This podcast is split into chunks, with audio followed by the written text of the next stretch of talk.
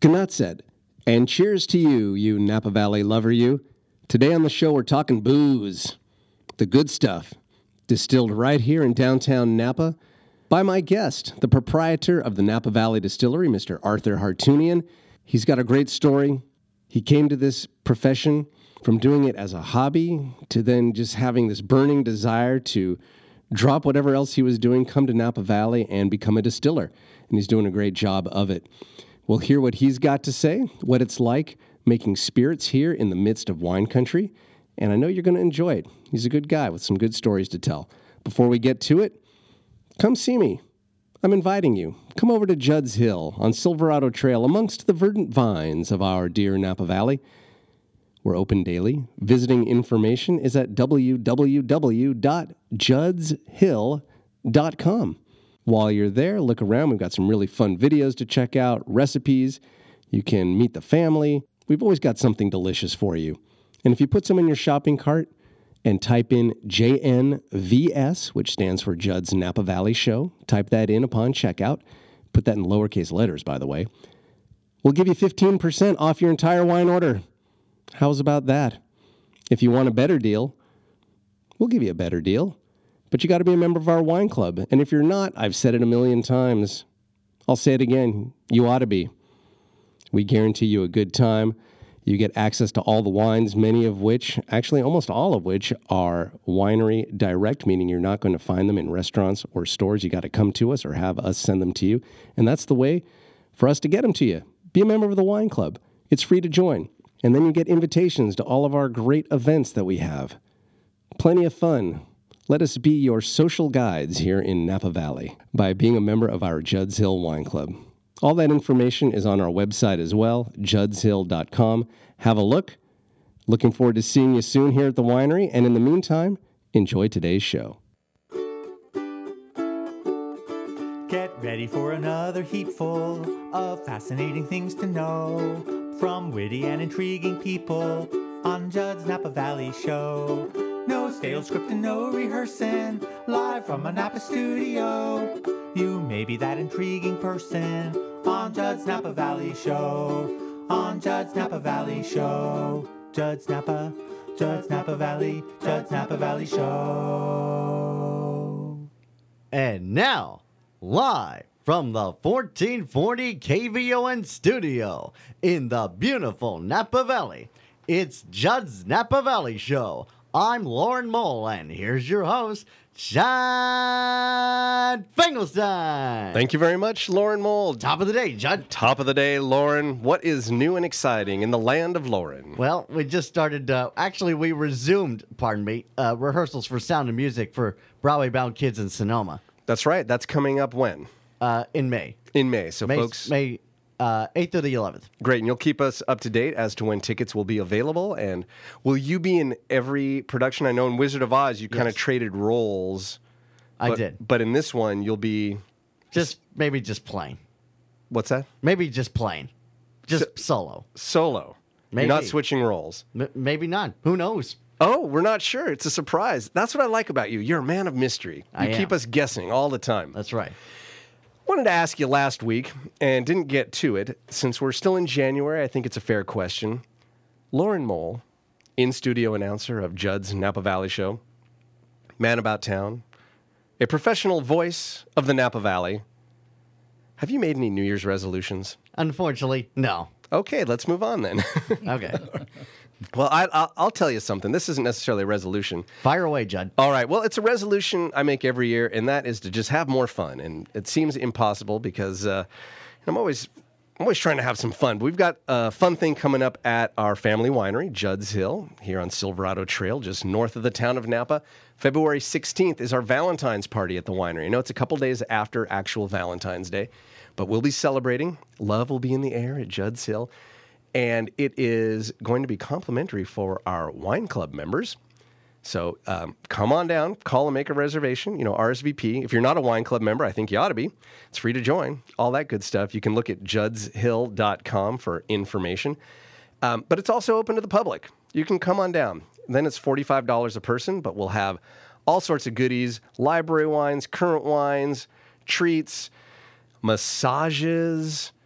Yeah, all sorts of good stuff. You can look at the website and get all the information. I don't want to take up all your time, but that's February 16th from noon to 2:30 at Judd's Hill. Go to juddshill.com and click on events for all of the information, and I hope that we'll see you there. Lots of fun. Oh yeah, it, I'm sure it will be. You've been to some of our parties over there. Oh yeah. Very good. All right. Well, we have got a show today. Would you like to introduce our guest? Sure, Judd. Crafting spirits, each bottle a thriller. So pour yourself a glassful. Careful not to spill her. Let's welcome Napa's downtown distiller. Oh, may I add, thank you for tuning in. Now say hello to Arthur Hartunian. There he is, Arthur Hartunian. That was awesome. You are the proprietor of the Napa Valley Distillery, Yes, I am. right here in downtown Napa. You're making booze In fact, about a mile away from where we are right now. from where we are right now. So you you are making, as I said, you're making booze in the heart of wine country. What what what's that like? Are you well? Tell me what tell me what your experience is making making spirits here in wine country. Sure. Uh, first of all, thank you for ha- for having me on the show. It's fantastic. Uh, You're to welcome. be here. Um, you know, I I think uh, I think Napa Valley uh, is really more than just wine. It's it's it's part of the Napa Valley lifestyle: food, wine, um, and cocktails. Because uh, a- I believe a proper cocktail is always part of the uh, a dining experience. Uh, you know, a martini or a Manhattan before dinner is always nice. Sure. And you can always have plenty of wine during dinner as well. So uh, I think it's just a, a, a integral part of the uh, dining experience, and I'm referring to cocktails. So what better place to do that is here in Napa? Yeah, you don't have to convince me. I'm definitely a fan of the cocktail and of a great dining experience. And you're right. Here we have great food, great wine, and now more than we ever have in the past, great cocktails and the talent with which to make cocktails. Last week I had Jason Withrow from Redd, Mm-hmm. a fantastic mixologist. And we have talented distillers now, such as yourself, right thank here in downtown Napa. Thank you. What what got you on this path? What's your what's your background? You know, um, life has a way of bringing opportunities to to you, uh, sometimes kind of unexpectedly. But my background was not in distilling. Um, I, I was a fan of cocktails, or have been a fan of cocktails uh, for for most of my life. I love wine, um, but I've I've been in various other business ventures and jobs uh, in my past life. But I've always had a desire to one day have my own um, brand of, uh, of spirits. Uh, and the opportunity came up a few years ago to start a distillery. And, um, you know, when opportunity presents itself, sometimes you just have to throw caution in the wind and just jump right in. And that's what we did. Well, can I bring something up that I, I read about you? Sure. and you can you can deny or confirm. okay. Uh, the L.A. Weekly Uh huh. Had a story about you a while back, and and it was written in the, in their article that you became a distiller during an economy-induced midlife crisis. yes, absolutely. I'm sorry if I'm bringing up No, no, something, but that's- that's it was right there in print. It's right. Um, but most of my friends uh, thought I was going through a midlife crisis when I Uh-oh. started a distillery. Oh. Um, they were just like, well, why don't you just buy a sports car that you can't fit into just like a normal person and move on with your life? like do a skydive and call it a exactly, day. something ridiculous. Um, so, well, I decided to start a distillery. Uh, it, it, I was turning 40 at the time, and I, in fact, got my license um, to distill on my birthday, on my 40th birthday. Oh, really? Happy birthday! That's a you. good present. and then, did you already have the distillery in place? How, I, I'm not sure how the process yeah, works. when, you know, when we started, we, we absolutely knew nothing. And when I say we, I started a distillery with my wife, Lucine. Uh, we knew absolutely nothing about the distilling industry. Um, it- it's quite complicated. Um, but we we knew we wanted to be in that space. We knew we wanted to uh, own a little distillery, and I I mean, I've made liqueurs at home for for years before we got into the business, so I had some idea of what I was doing, but I didn't know what I was getting into. Uh-huh. Um, and it was a learning experience to say the least. Um, there were many challenging days, a lot of great days, a lot of very disappointing days, but we kept plugging away. We kept working at it, and um, things have uh, really progressed in the last five years. That's great. I mean, you've got obviously the distillery right here in downtown Napa. Right. And you now have, well, you've had a presence here at the Oxbow Market, which is now expanding.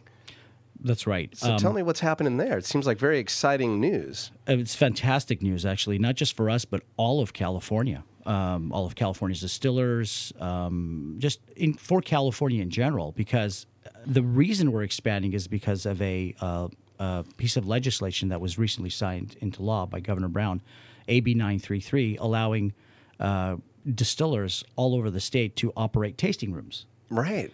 and um, then uh, by operating a tasting room, they're also allowed to charge a nominal fee for the tasting, Mm-hmm. and it's really just to offset the costs of of the uh, product and the the costs that go into operating a tasting room. Oh, I understand. We have a tasting room at the winery. I get the economics Exactly. of it. Exactly. But it always seemed well a bit unfair. Maybe I hadn't done my research to find out why we really couldn't. Well, I mean, it was illegal for spirits to uh, distillers to have tasting rooms. Mm-hmm. Yet I have traveled to other states and gone on distillery tours, and guess Right. what? You know, five bucks and you get five tastes of, or whatever it is. You know, Sure. maybe it was a little more, but um, uh, you can you can taste the the spirits they're making. But you come back to California and no can sir. do that. That's right. California, for arguably being one of the most liberal states in the, in the country, in terms of distilled spirits manufacturing laws, um, was way behind the curve. In fact, they were on par with states like Mississippi and Alaska, and way behind uh, states like Utah,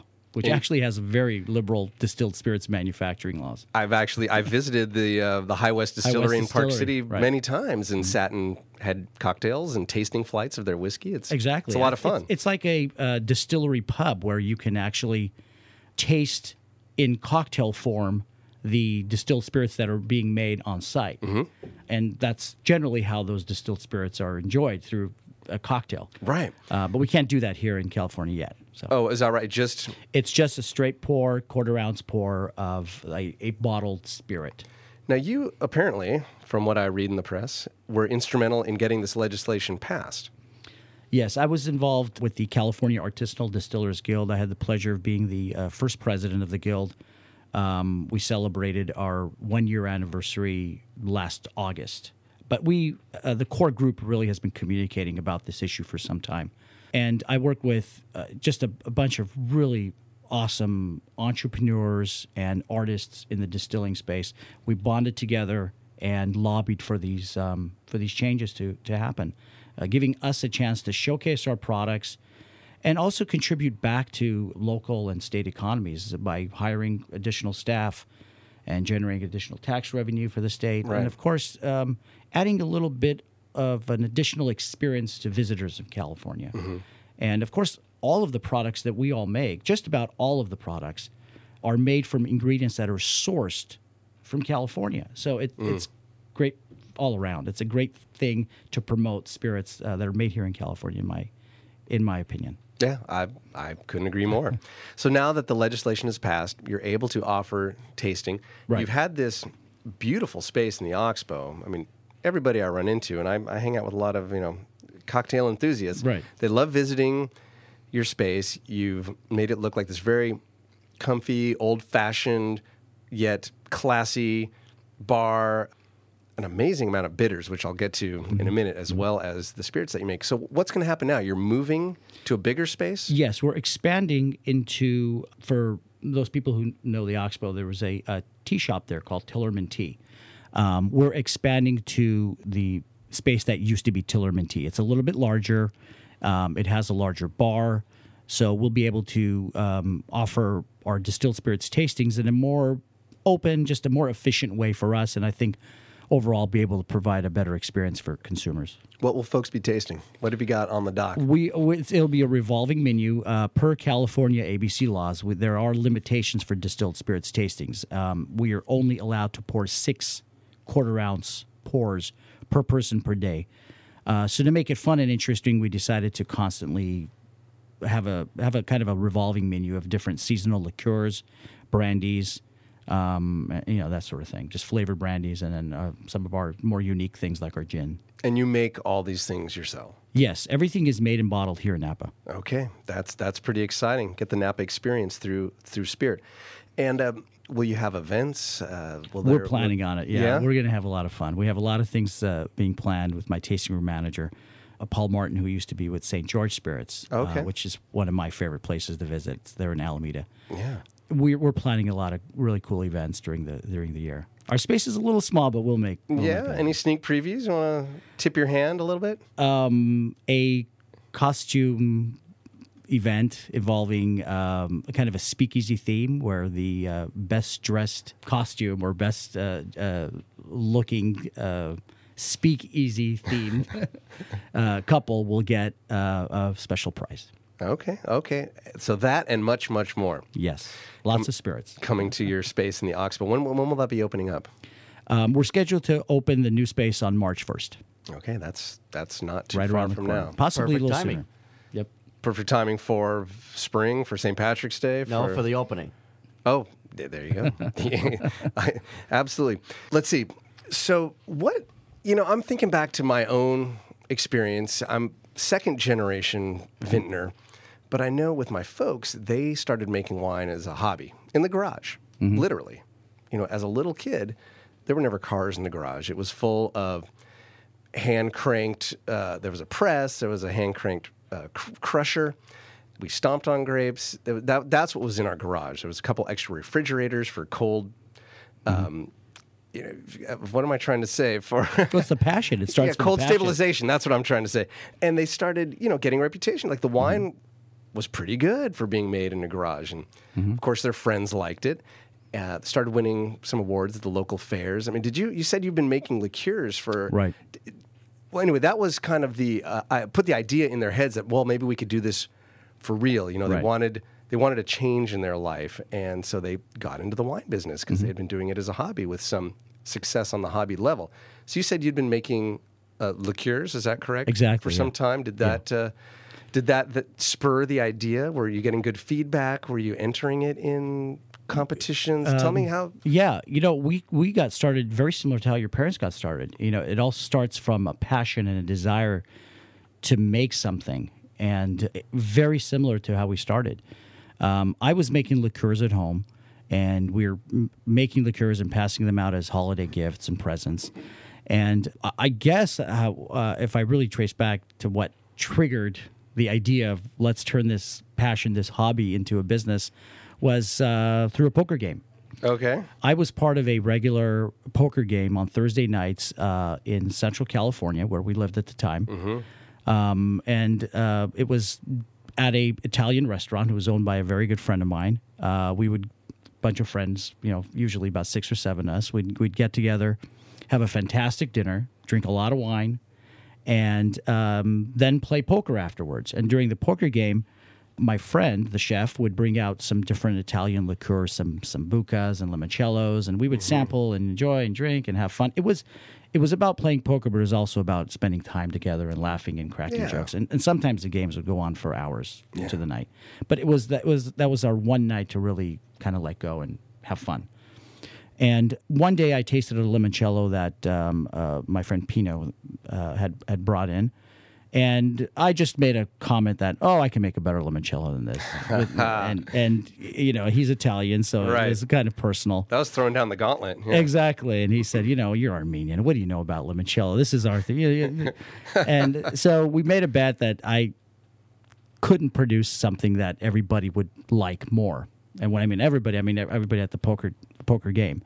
So I went home and I started experimenting. And in Italy, they use Sorrento lemons, um, which are just this beautiful, big, juicy, lemony fruit. Is that what I've heard that y there are specific lemons to be used? I didn't know the name. Exactly. For authentic limoncello, Okay. um, which made in Italy, it's the Sorrento lemon. I guess the closest cousin would be similar to the Eureka lemon, which is which are the lemons you see in the supermarket. But Sorrento lemons are just they're just bigger. Okay. Just a really nice, beautiful looking lemon. Mm. So that's what's used for authentic Italian style limoncello. Well, we're in California. We don't have Sorrento lemons, but we do have plenty of Meyer lemons. Yeah. And Meyer lemons are, in fact, not really even a lemon. They're they're a crossbreed between a lemon and a mandarin orange. Uh, but that's what we have here in California. So I decided to make something a little bit different. And Meyer lemons are less acidic. They're just they're they're more sweeter. They're naturally uh, sweeter lemon. Right. So the flavor profile was going to be a lot different. Uh, but to make a long story short, I made some limoncello using my recipe with organic Meyer lemons and took it back to the poker game. Everybody loved it. In fact, Pino started carrying it at the restaurant, and Really? just he made this comment that you know you should bottle this one day, and just that kind of just floated around in my head for for a while um, until we decided to bottle it one day and turn this passion that we had and this hobby into uh, well to see if we can turn it into a business and of course it turned into a very expensive hobby for many years and is finally uh, seems like it's starting to become a viable business for us Wow, congrats! When you said you were at a poker game, I thought maybe you won the won his recipe in the in the poker game. Maybe that maybe he was cashed out of chips. Like all I've got left is is this recipe for my limoncello that my great grandfather I I swore that I would keep this a family secret, but I know I've got a good hand. You know, I'm Yeah. throwing this in the pot, and you turned over four aces, and he wept for three days, and you that definitely sounds like a little more uh, interesting story. And that's a, that was the rumor. That was my wife would joke and say, "Yeah, he won the recipe from an Italian chef in a poker game." Oh, um, but uh, no, this one was all ours. okay, good, good. Well, I, you know that sounds a little fairer. That's good. So that so that's what started it out, the limoncello. right. And you still do you still make a limoncello? we do. It's it's seasonal. Uh, Meyer lemons grow only in the winter, Mm-hmm. um, so we we make our liqueur. Our, our it's, it's basically a flavored brandy because we use an unaged brandy as the base alcohol, which is something a little bit different than traditional limoncello, as well. Um, so we make it once a year, right around now, as soon as they're ready to harvest. So that's hap- that is happening Yeah, now. we'll get we'll go into production next month for our, our batch of limoncello. Can I come in and just Sure, see this see this big nose of mine? I'm going to turn in profile. I just want to come in and sniff. Sure, and that, that's the best part of making limoncello. The Meyer lemons are just so aromatic. The whole distillery just smells like lemons. It's awesome. All right, I'm going to ask you a loaded question right now. Ready? You mentioned your wife Mm-hmm. is your uh, partner in this business. Right. Um, I also work with my wife in our Mm-hmm. in our business. How's it working with your wife? It's it's fantastic to be honest with you. Um, we understand each other. We've grown to understand um, our our needs and just the way that we prefer to do business. So I think it's really brought us closer. Um, do we argue? Of course, that's just part of being married. I think you know you have disagreements, but uh, having to work together all day just makes it so that any of those arguments that you have just kind of disappear because you have no you just have to let it go you know you're you're in you're doing something that you truly love to do and you and when you're when you're working and you're having fun doing it those arguments just seem insignificant at the end of the day you know, there's I, I can totally relate to what you just said, and I do love it. I mean, I wouldn't change anything having this the small family business that we have and working closely. Yeah. with my wife. And anytime I feel stressed, and it's not usually related to my wife. I want to make that clear, honey, if you're listening. Uh, it's just you know when you're in business, Sure. things can get stressful. it's up. like it's like business. But I'll say that doing something that I really enjoy, being in the wine business, Yeah. and living here in Napa Valley, and our winery, you know, is surrounded by vineyard, and all I really have to do is just look out the window I and know. just step outside for a quick walk around the winery, and you know, you're right, things just kind of Right. disappear. Ready to get back to it. You know, there's a new appreciation for life and Right. How good things really are when you stop to think about it. Exactly. That's so true. Uh, it, we, I, I completely relate to that. We're just so blessed to be able to do something we truly love to do in one of the most beautiful parts of, of, of the world. You know, it's just, it's fantastic to be here. Well, congratulations. What brought you to Napa? You said you were in Central right. Valley. We were living in Central California. Um, or actually Central California. Ce- yeah, uh, Fresno. okay, so Central. Central Valley, and uh, we've always wanted to live up here. Um, the first time we made a trip to Napa uh, was in 1999, and we had a fantastic time. My son, who's now 14, was just a little baby, Yeah. um, and we just knew right away that we wanted to be up here. And we we always made the trip from Central California to Napa for a weekend of wining and dining and Sure. just living and enjoying the Napa Valley lifestyle, the weather, the people, just everything about Napa is just awesome. So we knew we wanted to eventually live here. Um, and that's why we started the business here. And when we, in fact, when we started the business, we were still living in Central California Oh, you were. and it, it was we were traveling back and forth um, all, basically weekly. wow, what a commute. It was very difficult, uh, but we knew that we had something unique that we loved, and we wanted to, you know, nurture it and build it and get it to the point where uh, we can uproot our family. We have three children, and move to Napa and be a, a little bit more comfortable in, in, in that move. But we knew we were eventually, win, lose, or draw, we were going to make it to Napa. And you're digging it? We love it every single day. Great. I'm glad to hear that. Let's hear more of your story. This is Arthur Hartunian, proprietor of Napa Valley Distillery, right here in downtown Napa, with tasting salon about to open at Oxbow, but you still have your retail space open at Oxbow. We do, yeah, and we actually do tastings now in our in our uh, existing facility, but just on the weekends. oh, okay. Yeah. So you can still go taste on weekends, but plenty. Well, we're going to talk much more about it right after we take a break. Don't touch that dial. We'll be back with more of Judd's Napa Valley Show right after these messages. Everyone's a Finkel friend on Judd's Napa Valley Show. Here's a look at your Napa Valley news, courtesy of the Napa Valley Register. There is no Napa Valley news. I'm Sharpie. Now back to Judd's Napa Valley Show. oh, Lauren with a little improv. I like that. All right. So we're here today, Judd's Napa Valley Show. My name is Judd Finkelstein, and my guest today, Mr. Arthur Hartunian, proprietor of Napa Valley Distillery here in downtown Napa, with your retail space at the Oxbow Market, where folks can come taste some of your spirits on the weekends, but you'll have your full time tasting salon opening March 1st, looks like. Yes. But um, anytime folks can come taste your amazing array of bitters and shrubs and tell us about Tinctures and yeah tell us about what you've got there at the So retail it's space a, it's really a bar shop. It's something for the cocktail geek, which I admittedly am. as am i Um, it's uh, I think one of the largest, if not the largest, collection of artisanal cocktail bitters, shrubs, tinctures, and such, all in one place where you can actually taste and um, basically sample the flavor profiles of all the different bitters before you commit to purchasing a bottle. i've never seen anything like it. It's overwhelming. How do you how do you steer folks to a particular bitter when you have how many hundreds of bitters We have over 300 Yeah. types of bitters, flavors, different flavors. so how i mean that's overwhelming to me Yeah, it's it's challenging for us uh, as well because we we need to get to know the customer a little bit and Right. uh, kind of understand what kind of um, cocktails they're interested in making, so that we can steer them in the right direction. But it really comes down to their flavor preference. Uh, bitters are the great equalizer, I like to call them. They love company, and they they are in fact an important part of of a proper cocktail. Uh, but you can make 15 different Manhattans and use 15 different bitters. Uh, they might all work with that as the only variable you mean Like the exactly. same Use the same a bourbon or rye, Mm-hmm. uh, the same sweet vermouth, the same cherry, but add different bitters, and it's com- the cocktail is completely different. right Um, so it's really going to come down to your flavor preference. You know, do you want something aromatic or do you want a specific flavor profile like a chocolate, a grapefruit, an orange, a cherry, a vanilla? i made uh, manhattan with some peach bitters i got from you and that's that's very unique. It was wonderful. Yeah. You know, a little bourbon with that slight Right. peach fruit sweetness was was great. Exactly, and it's also matching the bitters with the spirits. Uh, bourbon has a different flavor profile than rye whiskey.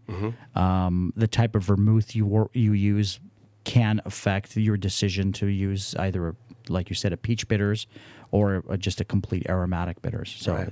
there's a lot of variation. No, it's definitely the spot for the cocktail geek, the cocktail snob. Uh, I remember you you got me interested in this type of bitters. You said, "Okay, this this kind of bitters, we get it from England. now it's sold in the U.S. as well, but we don't get that one. Right. We get the one that comes from England because it has this one We ingredient that's the, uh, not available in the U.S. version, and you can. We're the only place in the U.S. that has Right. it and you know got me you know i picked up a bottle and shaken up a few drinks and it's it's fun it's fun to have something unique and different and those who really know when i make a drink using like wow what's going on here and i hold up my little thing of beer like oh go over go over see arthur Right, he'll hook you up That's the Abbott's bitters, and that's a exa- almost an exact recreation of the original Abbott's bitters, which was manufactured here in the U.S.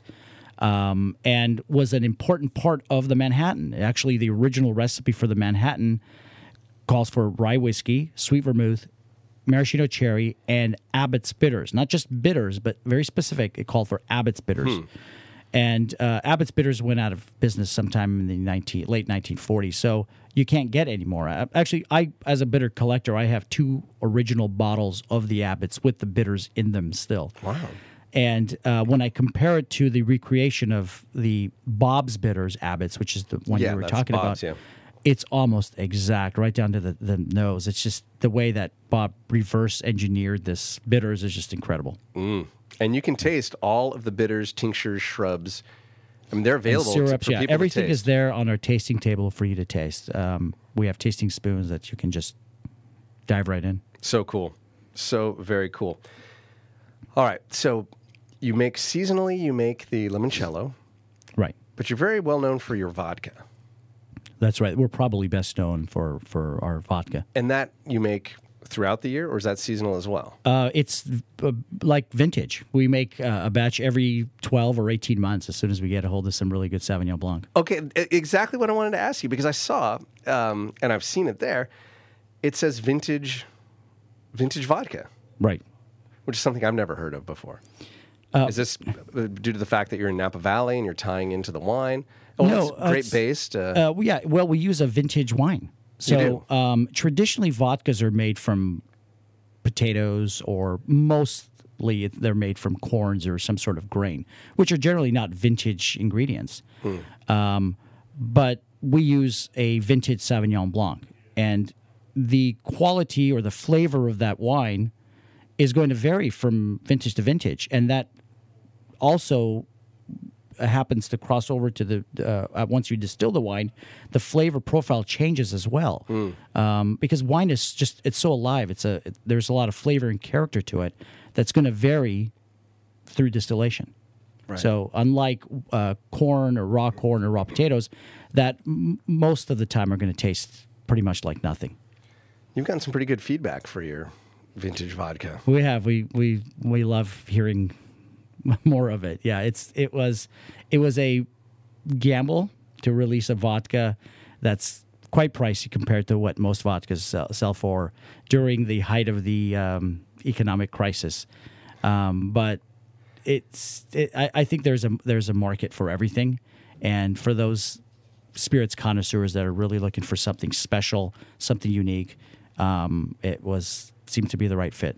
Well, let me read this review because I'll I'll toot your horn for you. You know, Wine Enthusiast magazine named it one of the top 50 spirits of 2011. Right. So, you know, a couple of years ago, they, this was named one of the top, and this is, you know, worldwide. You're not just competing with, you know, American vodkas. This is just Right, it's all spirits, spirits all across the board. And great review. I'm just going to read a few of the descriptors I thought were pretty cool. This is from Wine Enthusiast talking about Napa Valley Distillery vintage vodka. Let's see. A memorable vodka with lots of swagger and a hefty price tag. So they do mention it's pricey. Yeah. Um, but they're also telling you, you know, if you're gonna if you're gonna get a bottle, if you're gonna pony up, you're gonna get a good experience. Let's see what else it says. Ooh, addictively sippable. That's a good one. And it says wine lovers will want to try it, though cocktailians will think twice before mixing this pricey elixir into drinks. Pair with cheeses, seafood, or caviar. Ooh, nice. And then it says 70 bucks for a 750 bottle, right? Yeah, it's uh, it's uh, it sells it somewhere between sixty five and seventy dollars, and we have it for sixty five. So get the deal. Go straight to you. so let's talk about that. I mean, because you can get a you know good vodka, 20, 30 bucks. Right. You can get a good Right. vodka. So is this is this up there a little bit because of the the grapes, the process? What? Yes, both. Um, you know, the ingredients that we use. Um, you know, this being in the wine business, Napa Valley Sauvignon Blanc can be quite pricey. In fact, as, as much as two thousand dollars a ton. Uh, Mm-hmm. I do when know. when um, wheats, which are a wheats are uh, grains, corns generally are somewhere around seventy five or eighty dollars a ton, and raw potatoes, which are also used to make vodka, are about two hundred fifty or three hundred dollars a ton. So the raw Wow, materials we that's use, cheap compared. I mean, Right. dirt cheap. No pun intended. Coming out of the potatoes, but exactly. So the, the the raw materials we use are just much more pricey, and we start with about three thousand gallons of really good Sauvignon Blanc. Mm. Uh, but by the time we're done with distillation, we have about 300 gallons of our base spirit, which we then refine with with water. We'll end up with about 500 or 550 gallons of, of vodka. So from 3,000 gallons down to really 550 gallons of usable product. Um, there's a big loss ratio. So it just it costs a lot more to manufacture. Uh, and the process of manufacture, we distill in a copper pot still that's used to make brandies and whiskey. So it's all hand batch distilled. It's just very time consuming and a tedious process. But the end result is the flavor that we want to get. You can't get that flavor from wheat or potatoes. It's not a flavored vodka, it's just very flavorful. And those Right, right. Are, are derived from the ingredients we use to manufacture them, which is premium Sauv Blanc. Very cool. And you were drawn to vodka, I imagine, because of your heritage. Yes, yeah. You know, from a business standpoint, it made sense to make vodka Mm-hmm. because it's the most highly consumed alcoholic beverage in the world. Yeah, people drink vodka. They do. It's. I mean, it's. It's enjoyed straight on the rocks and martinis and cocktails. It's just there's so many ways to to drink vodka. So from a business standpoint, it made sense for us to pursue the vodka space. But mm-hmm. I wanted to, if I was going to do that, I wanted to have a vodka that's completely different from anything else that's on the market so that I don't have to worry about competing mm. with the big brands, which I have no absolute no chance right now at, at Right, right. you know succeeding. So I wanted to make a vodka that was completely different and one that highlighted local ingredients. Well, we're in Napa, so Sure. we, we it didn't make sense to make a vodka from corn or potatoes here. Yeah, absolutely right. I want to talk about that in a sec. I also like this quote from you uh, in an article in the LA Weekly, where I guess the same question was posed, and your answer was Armenians like vodka. so we do. We like vodka. We love, absolutely love brandy. oh, okay. Well, I think we're getting to that as well in a moment. So I'm curious with the Armenian heritage, what, how is vodka enjoyed? You know, cl- uh, classically, traditionally, Straight, just straight right? with a meal, You sip with a meal, right? Sip or shoot with a meal. cold. Yes, in fact, as cold as possible. Okay, so how does that work? You know, having, um, I have, I had a uh, you know Russian grandfather who kept a bottle in the freezer Mm-hmm. Right. of um, what was it? it was a vodka that had the buffalo grass in it. Um, Yeah, it I think bison. Is that Yeah, the the bi- bison? Right. Uh-huh. exactly. So what is it? What, how, how would it be presented at the traditional Armenian table? The vodka. So while I grew up seeing my parents and my family enjoying vodka straight out of the freezer, and that's how I started drinking vodka straight out of the freezer. Mm-hmm. As I developed my palate and as I began to understand a little bit more about premium craft spirits, I, I discovered that that was the wrong thing to do. Oh. Uh, you don't freeze. You shouldn't freeze vodka. You should, absolutely shouldn't freeze any distilled spirit. You should enjoy it as cold as possible without freezing it because when you when you bring the temperature of the spirit down that cold, what you're doing is you're not only masking the good flavors from coming out. You're preventing the good flavors from coming out, but you're also preventing and masking the off flavors, the bad flavors. So, I mean, if you freeze benzene, it'll go down smoother. so, what you want to do, and I guess that has been part of a, a marketing tactic to really, you know, hide the the harshness of some of the poorly made vodkas by mm. freezing them before you drink them. But if you drink a vodka at room temperature, it's an open book. There, you see everything. There's nothing to hide, and you're able to experience the good and the bad of, of a particular vodka. So we recommend serving our vodka uh, uh, right out of the refrigerator, not the freezer. Just chill it, um, just like you would enjoy a Chardonnay or, or a Sauvignon Blanc. You know, slightly chilled, but not overly chilled, uh, and mask the the good flavors that we want you to experience. Okay, good tip. Good tip. Now you mentioned using grapes. So do you find that you get subtleties from things such as, you know, terroir? Yep. From the geography where the grapes are grown come through in the vodka? Yes, they do. Absolutely. Through distillation, even though we distill to a very high proof level, um, it's going to vary from from wine to wine. It just makes a big difference. So we look for certain characteristics in the wine uh, that we're going to use for distillation. We just look for really nice, crisp, uh, uh, fruity, kind of nice uh, citric uh, backbone to it. Something that will really stand up in during distillation. And you find that that comes through in your in your vodka. Yes, absolutely, and something that's not oaked. We don't use any uh, like we experimented with some Chardonnay that uh, was barrel aged, and it just come out came out just awful. Oh, So, really? n- no oak. Oh, okay. Good to know as well. Won't be getting any oak out of your Napa Valley Distillery spirits. Uh, another quote I read from you from the Napa Valley Register. It goes along these lines, where, where you said that just as good grapes from good soil make good wine, good wine from good grapes and good soil makes good spirits. Right. That's true. Simple as that, huh? Um, well, the the distiller has a lot to say about that as well. the, the the process of distillation is just a very important part of the overall, the broader picture of distilled spirits manufacture. So the distiller is very important. All right, so you make the vodka. What else are you making? Limoncello, we know seasonally. Right. We make the uh, we the we like to call it the Meyer lemon liqueur because Uh, it's really me. different than Okay, limoncello. the Meyer lemon it- It is technically a limoncello. Uh, and then we make uh, different barrel aged cocktails that we launched early last year. We make uh, uh, seven different varieties. They're pre Prohibition era recipes. They're Hmm. like the Manhattan or the Negroni or even obscure cocktails like the East India. What Um, not that? I remember trying that and liking it very much. But but remind me what what is the East The India? East India. kind? The East India cocktail dates back to 1850, and you'd be hard pressed to find that on any uh, cocktail menu, even in the city. Hmm. Um, it is uh, made from brandy, uh, curacao, which is a kind of an orange uh, Right. liqueur, uh, blackberry syrup, and blood orange bitters. That was it. The blackberry. I'm a sucker for blackberry. I, I like I like fruit uh, syrups as well. Mm-hmm. Blackberry, raspberry, cherry. And that's a bottled cocktail. You can go up to your retail space and pick one of those up. Yes, yeah. They're in fact they're flavored brandies, but they're made in a cocktail form. I see, okay. Um, and we make that at the distillery. We blend it. We basically make a giant cocktail of uh, ten gallon batches using those ingredients, and then we barrel age it in a uh, used whiskey barrel for up to ten weeks, and we allow that. Uh, that during that barrel aging process, really what happens is the uh, the flavors of the uh, cocktail really intensify and marry and take on the oak characteristics of the barrel. So what you have is a cocktail that really no amount of shaking or stirring is- going to produce. And it's just exactly how cocktails were made and served back in the 1800s through barrel aging. It's it isn't something that we invented or you know created. It's just something that we're replicating.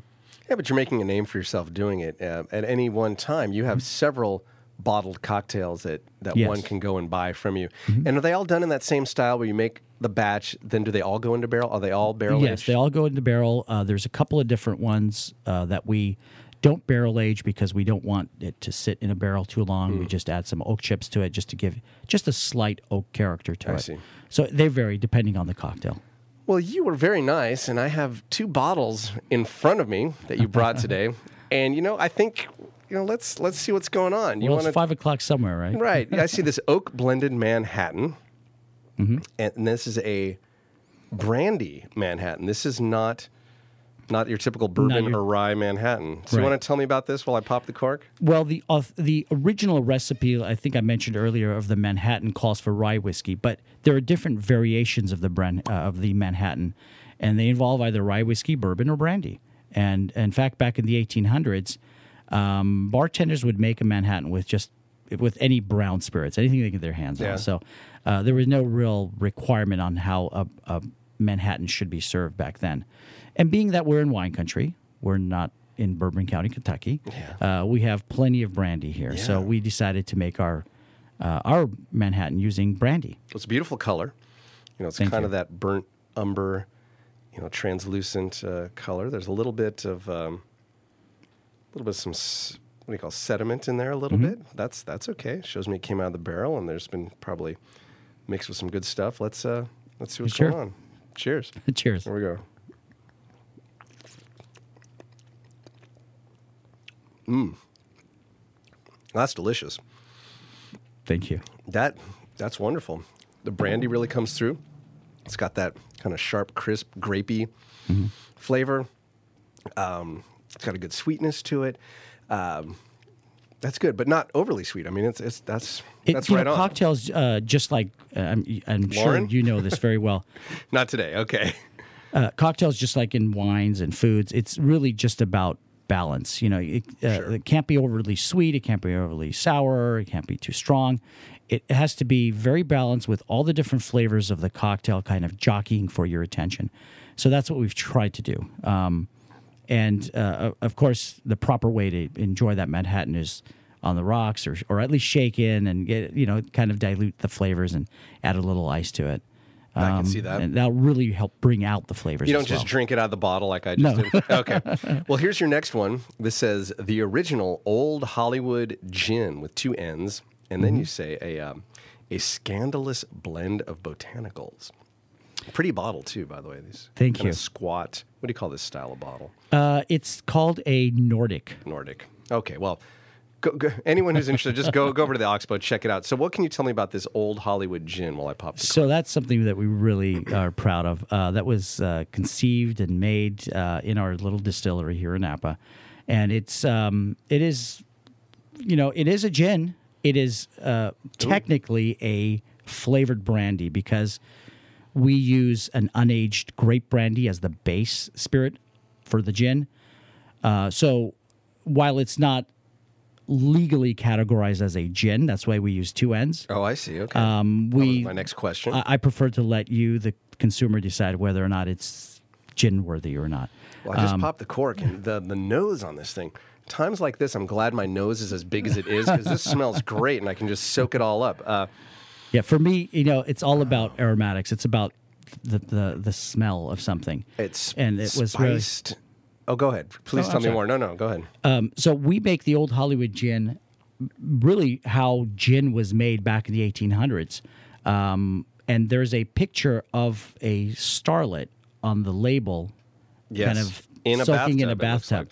So that really signals there's there's a there's a meaning to the bathtub. It's a bathtub style gin, and what we do is we take our unaged grape brandy and we infuse the, the absolutes of the different botanicals we want in the gin, the different flavors, um, and we use nine different.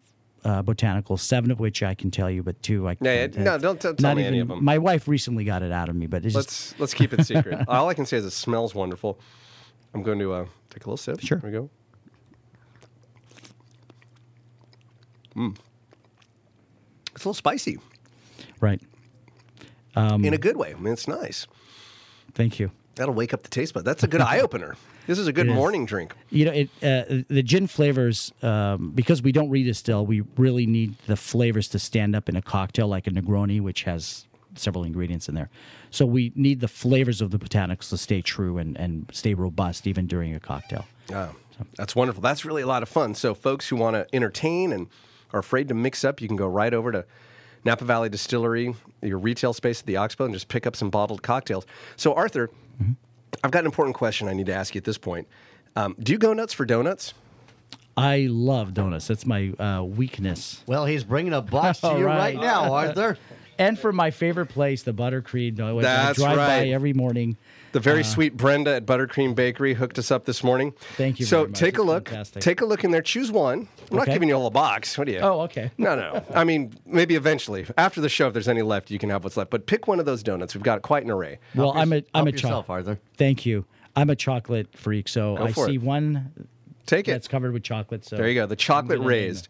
Yeah. Here we are sitting in Napa Valley. Oh, good. Not this time. Not the maple old fashioned. That means one of us can have that, Lauren. That was my second favorite. That's been on a tear here at the show. But I had I saw both you guys eyeballing that one, so I backed off on that. so you're nibbling this chocolate raised donut. What are you sipping or mixing up to go with that? I think a glass of milk. A glass of milk. Okay. Or maybe how about a how about a, a what do they call it? A um, brandy milk punch. A brandy Alexander. Brandy Alexander. There you go. Excellent. I like that. Now it's time to play everyone's favorite party game here on Judd's Napa Valley Show. This is Mad Libs. or a Mad Libs like similar fill in the blank word game. Here we go. You know how this is played, right, Arthur? I remember. We're of about the same generation. We know about Mad Libs. So I'll ask you for some. Um, some. I'm just going to start. I don't need to Sure. describe it. You know, F- folks who've listened know what's going on. I need an adjective. Frightening. Frightening. Okay, I hope that's not how you feel here in the studio right now. And a plural noun. Umbrellas. Umbrellas. All right. Another plural noun. Um, I used to play some soccer balls. Soccer balls. A verb ending in ing. Kissing. Oh, that is sweet. Valentine's Day coming up. Kissing. Uh, another verb ending in ing. Uh, singing. Singing. All right. And finally, yet another plural noun. Why this comes to mind? Clowns. Welcome to the greatest show on earth. I know, sitting with us two. Here we go.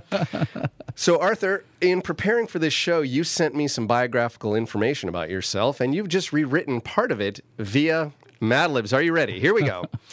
Arthur Hartunian is the founder and proprietor of Napa Valley Distillery, the first distillery in the city of Napa since Prohibition.